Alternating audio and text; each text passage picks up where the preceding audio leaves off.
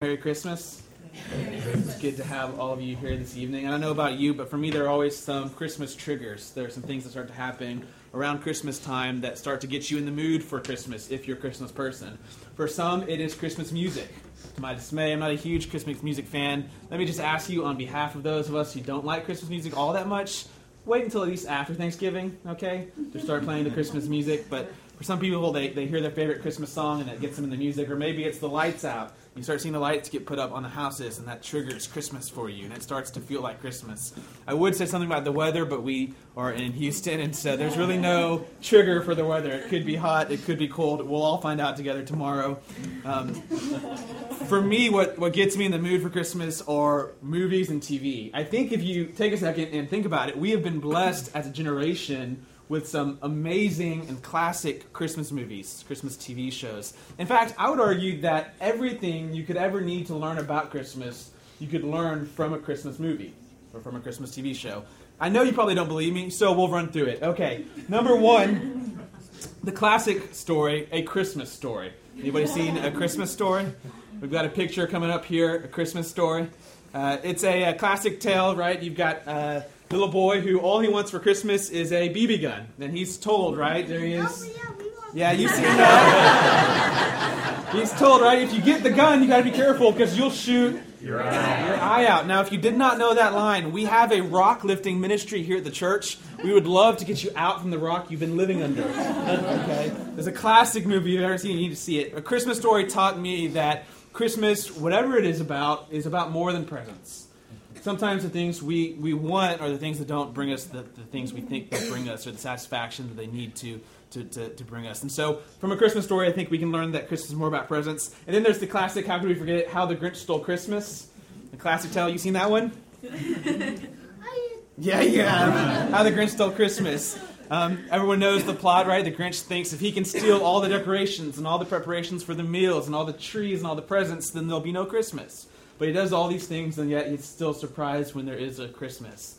And so not only have I learned that Christmas is not about just presents, but it's also not about even the decorations we put up, even the meals that we have, and even the trees that we get. And then we get to one of my uh, my favorites, a Christmas vacation, uh, which maybe is a little bit lesser known, but is equally a classic. The, the Griswolds uh, Christmas winter vacation. There he is, right there. Um, where I learned that, that Christmas is about, it's not about trees and family and decorations and presents, but it is about family. Uh, it is about spending time with your family. It is about spending time with your loved ones, uh, no matter what kind of crazy things happen when your loved ones. Just my family? No? We all there? Yeah, a, a Christmas vacation. And then lastly, and one of my favorites, if not my favorite, is Charlie Brown Christmas. Uh, has to be one of the classics. Love Charlie Brown Christmas. Charlie Brown Christmas taught me a lesson that I want to focus on tonight, um, and it's this: that Christmas is about finding joy and hope in unexpected places. Christmas is about finding life in places where you might not expect to find life. If you remember the story of Charlie Brown, he's a depressed little kid, little cartoon character. He's not able to get into the spirit of Christmas, and so he goes to get advice, and he's kind of guilted into leading a play for his peers. And as he leads this play, he's still not able to get into the spirit of Christmas and get into the meaning of Christmas. And so he's given the task of going and finding a tree. So he goes out to look for trees. And among all the trees that he has out there, we have these shiny, bright, artificial trees, and then this one little measly tree, almost just a branch. You see it up there on the screen. And he, he picks this tree, and he's ridiculed about this tree. And he goes through and he finally proclaims, What is Christmas really about?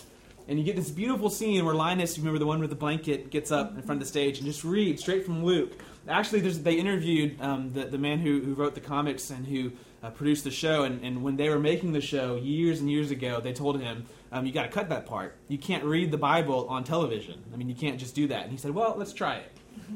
so let's try it. And he did, and it, it it, it picked up, it, it, caught on. And so this is one of my favorite Christmas stories. Um, the Christmas tree, in particular, I think has a lot of symbolism. I think lots of the movie focuses in on this Christmas tree, and I've always kind of my heart has always kind of gone out to this Christmas tree. I live in a small apartment, but even if I was in a big house, I'd probably pick a little Charlie Brown Christmas tree. There's something about its its humbleness. There's something about smallness, yet the beauty that they're able to find from it that is um, inspiring. He picks this real tree among all of these other kind of pathetic, artificial, shiny, fake trees without life. It's a humble tree, it's rejected, it's despised, but it's real and it's meaningful. And whatever Christmas is about, it's about something humble and something fragile, about something weak, something despised, something marginalized, and something overlooked. And I think that a Charlie Brown Christmas should train our eyes as Christians in the world, should train our eyes to look for beauty in the unexpected, to look for wonder in the unassuming, and to look for hope in the unconventional. Which brings us to the Christmas story, which again is the climax of the Charlie Brown Christmas story. What is Christmas all about? Well, it's about this child, this infant. An infant who's born way out of the way. Two nobodies, four nobodies, in the most humble and unassuming of places and circumstances. But yet, in this small child, what might be looked over by many people, we find unimaginable hope and joy and love and peace. I'll read our scripture that we heard earlier this morning. It's from Matthew chapter 1. This is Matthew's version of the Christmas story. Both Matthew and Luke tell the Christmas story. It reads like this Now, the birth of Jesus the Christ took place in this way. When his mother Mary had been betrothed to Joseph, before they came together, she was found to be with child from the Holy Spirit. Can you imagine that conversation? And her husband Joseph, being a, a, just man and unwilling to put her to shame, resolved to divorce her quietly. If we had more time, we could get into this. We won't.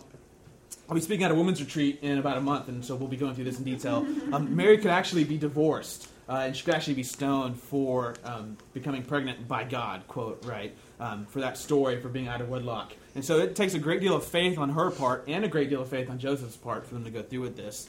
Um, he was a just man, and unwilling to put her to shame, so resolved to just divorce her quietly. He thought he had been too timed.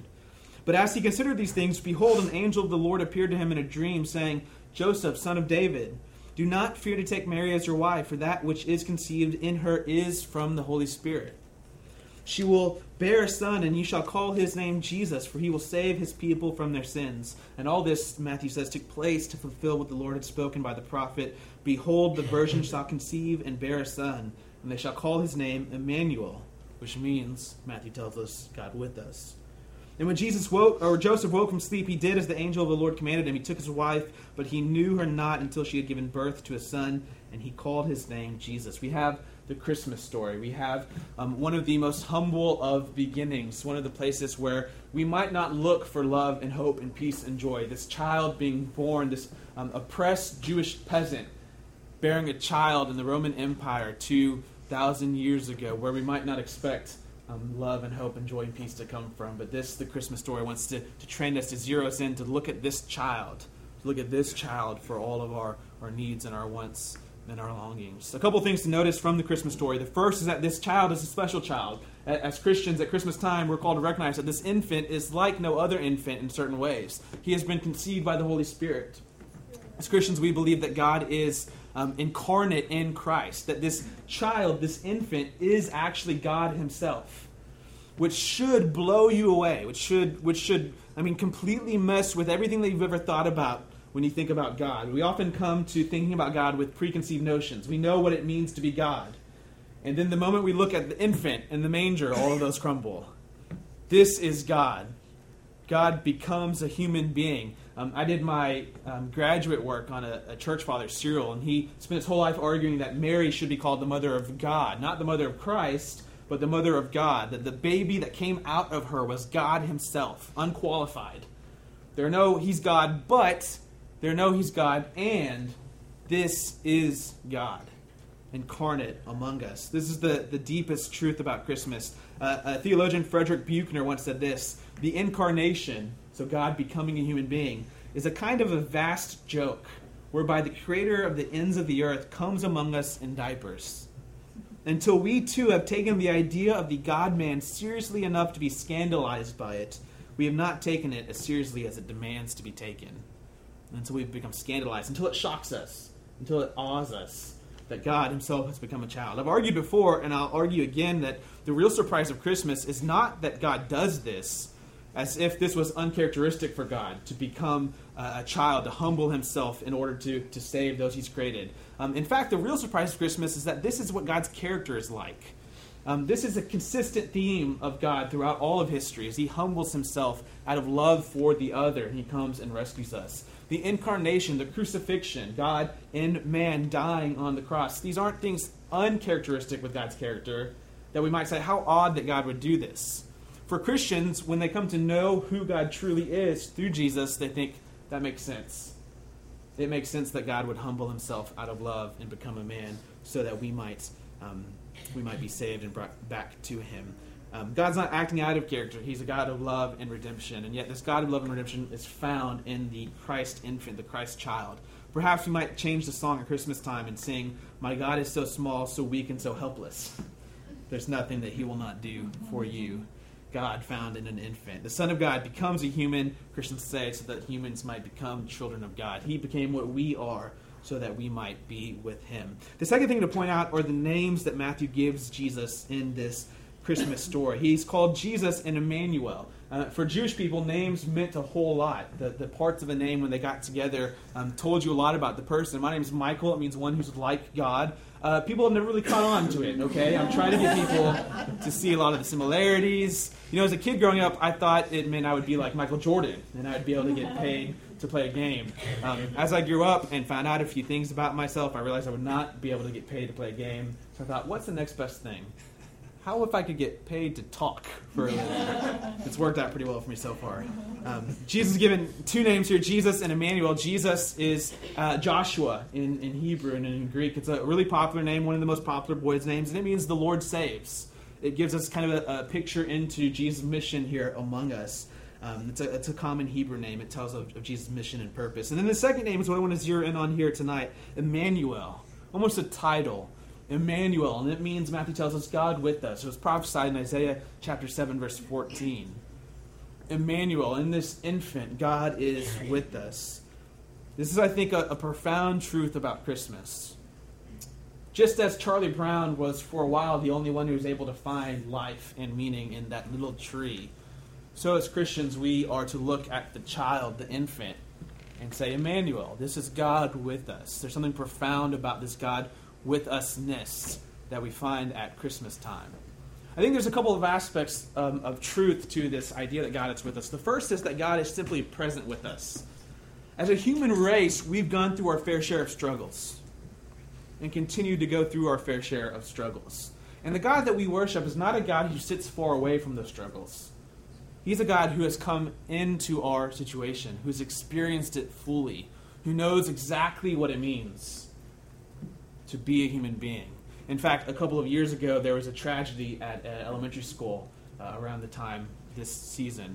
Uh, and at the time, various preachers were making the connection to that tragedy and the actual event when Jesus is born, when there are children who are slaughtered in his city, right? And you remember this King Herod tries to kill the children? Jesus is born into a world of tragedy where children face un, unfortunate ends where mothers lose their children, where, where wars occur, where, where sickness prevails. Jesus knows what it is to be a human being. He's God with us, He's present with us. We have a God who can empathize with us, who can suffer with us. He's vulnerable as a child. He has to, to depend on his mother and his father. He has to learn how to speak and how to talk and how to walk and how to read the scriptures. The scriptures, in fact, say that Jesus is like us in every way, except for sin. And we might wonder if, if Jesus has no sin, and that's a pretty integral part of being a human being. Mm-hmm. Um, you might though think through how temptation and sin works. And you might ask yourself, who knows temptation more? The man who gives into the temptation after five minutes of struggle, or the man who gives into temptation after three hours of struggle? Who's really felt the temptation more? You say, well, surely it's the man who sat through it for three hours. He knows exactly what it feels like to be drawn in. The guy who, who gave in after five minutes gave up, right? He doesn't know what it's like to sit there and suffer with that temptation. Jesus, being the only one who never actually gives in to sin, in a paradoxical way, actually understands sin far more than you and I do. Understands temptation far more than we do because we give in so quickly. We don't know what it actually actually feels like in the depth.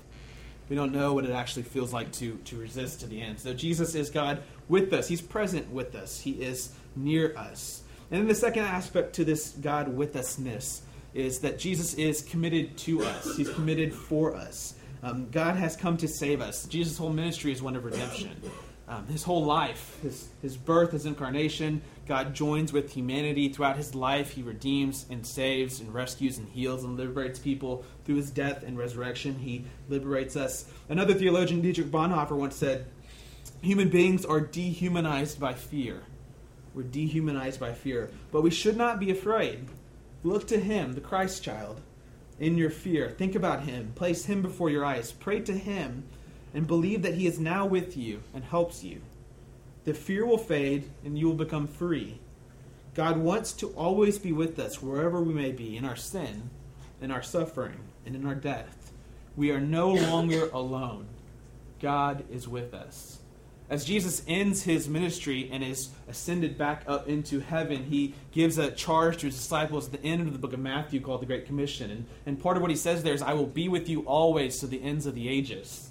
It forms a bookend for Matthew. Jesus is called Emmanuel, God with us, at the beginning of the book, and at the end of the book, he says, I'll always be with you. I'll always be present with you. Truly, this is God with us. Truly, humanity hears the message at Christmas we are not alone. You are not alone. He is here, He is present, He is helping in your sin, in your suffering, in your darkness, in your despair. We are not alone. We talked about things that trigger us for Christmas. I have a new trigger this year, or at least uh, another thing that now comes to my mind when Christmas time rolls around. Some of you may remember this. Um, last Christmas Eve was not the best of times for me. Um, I've had dental problems throughout my life, and, and last Christmas Eve was the culmination of a few days of dental pain that I've been having. Uh, I've got this app on my iPhone, Timehop, and it shows you you know things you put on the internet from years past, and so I've had great memories all day about all the, the pain I was giving to the internet. Uh, so this I had this pain that was growing and growing and growing in my mouth, and for a few days. And on Christmas Eve, we had family over, and I'm locked in a bedroom by myself, doubled over. I mean, I've never felt pain like this in my life. Um, and so I decide I have to go to a clinic. I mean, I don't know what else to do, but this is more pain than I've ever felt. So I go to a clinic. Um, this is right before Christmas Eve service, which I'm slotted to preach at. It's one of our biggest services of the year, all that good stuff.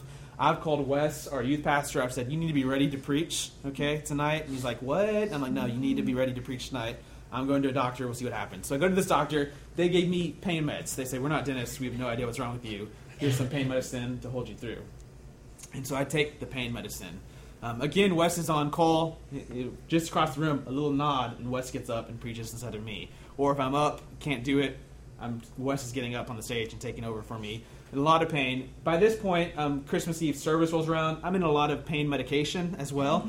Um, but it turns out they'd given me like the, and it makes sense you're at a clinic, right? The drug seekers, I'm sure, come in all the time. I told them I was a pastor. I thought that would help. You know, I showed up, they weighed me, and the, the person weighing me goes, Wow, you're a little big boy. And I thought, Wow, now my feelings hurt as much as my tooth. and your, your hair is a little gray. You're a little young for that, if we're making observations. I didn't say that the second part. Um, so they give me this pain medicine. It's not really touching the pain, but we get through the service, and I go home to my apartment. I'm not married. I go home to my apartment that evening, and the pain's getting worse. And I've, I've taken almost half this prescription of pain medicine. It's not even, I mean, it's not touching the pain. It's like a different, it's qualitatively different category. It's like it's affecting a different part of my body, but not my mouth. And so I'm sitting there, I'm pacing my apartment. I'll be honest, just because I'm an honest person, I'm a man, I'll own it. I was crying, okay? the most pain I've ever been in in my entire life. And so I'm unashamed to admit it, I'm a mama's boy. So what do I do? I call my mommy. I said, I don't know what to do. All I know is I can't stay alive with this kind of pain right now. I, I someone needs to put me unconscious. I've never I've never felt this before, and I can't keep living this way. So she came and picked me up, and we spent the night in the ER, uh, where they gave us the good pain medicine. I remember Christmas Eve wondering um, why I had no hands, and then I woke up and it was Christmas morning, and I thought this is truly the Christmas the Christmas spirit. Um, there's something though that changed when my mother showed up to pick me up from my apartment and take me to the ER, when she was with me, there was this aspect of one knowing that someone was present with me, someone had to acknowledge my pain, right? Someone was going to go through this experience with me. And then two, I know that she was committed to me, right? No matter what would happen, she would make sure that I got the help I needed. She would help me communicate with the doctors. She would advocate for me. I think this is the meaning of Christmas. I think this is Emmanuel, right in front of us, in an unexpected place, in an infant born in Palestine 2,000 years ago, we find the message that we're not alone, that we're not, we haven't been left to ourselves. But God has come, and He's come to save, and He's come to redeem. So this Christmas season, maybe we'll, we'll train our eyes like Charlie Brown teaches us to, to, to find beauty and hope and joy in unexpected places, I'd encourage you as, as you worship the child this evening, the Christ child who, who grew up to be the one who, who lived and preached and healed and, and taught and was crucified and resurrected. And as you worship him, to know that God is with you, no matter your sin, no matter your darkness, no matter your doubts. And then also, I'd, I'd ask for you to, to look for ways this Christmas season that you can incarnate God's presence to other people around you. Ways that you might be the hands and feet of Christ to people around you. Christ has ascended, but he has a body still on earth. It's called the church, and, and we go out and we incarnate his presence in the world around us. We are a message to the world. We go to those places and we say, You're not alone. God is with us. And we embody that in a tangible way. We're a vehicle of his love for other people. So this Christmas season, may we train our eyes to find, even in this infant, the God who created the universe, who says, You're not alone. I've come to save you. Would you pray with me? Father, we, we thank you for the evening to worship. We thank you for the gift of your Son, which is the greatest gift that we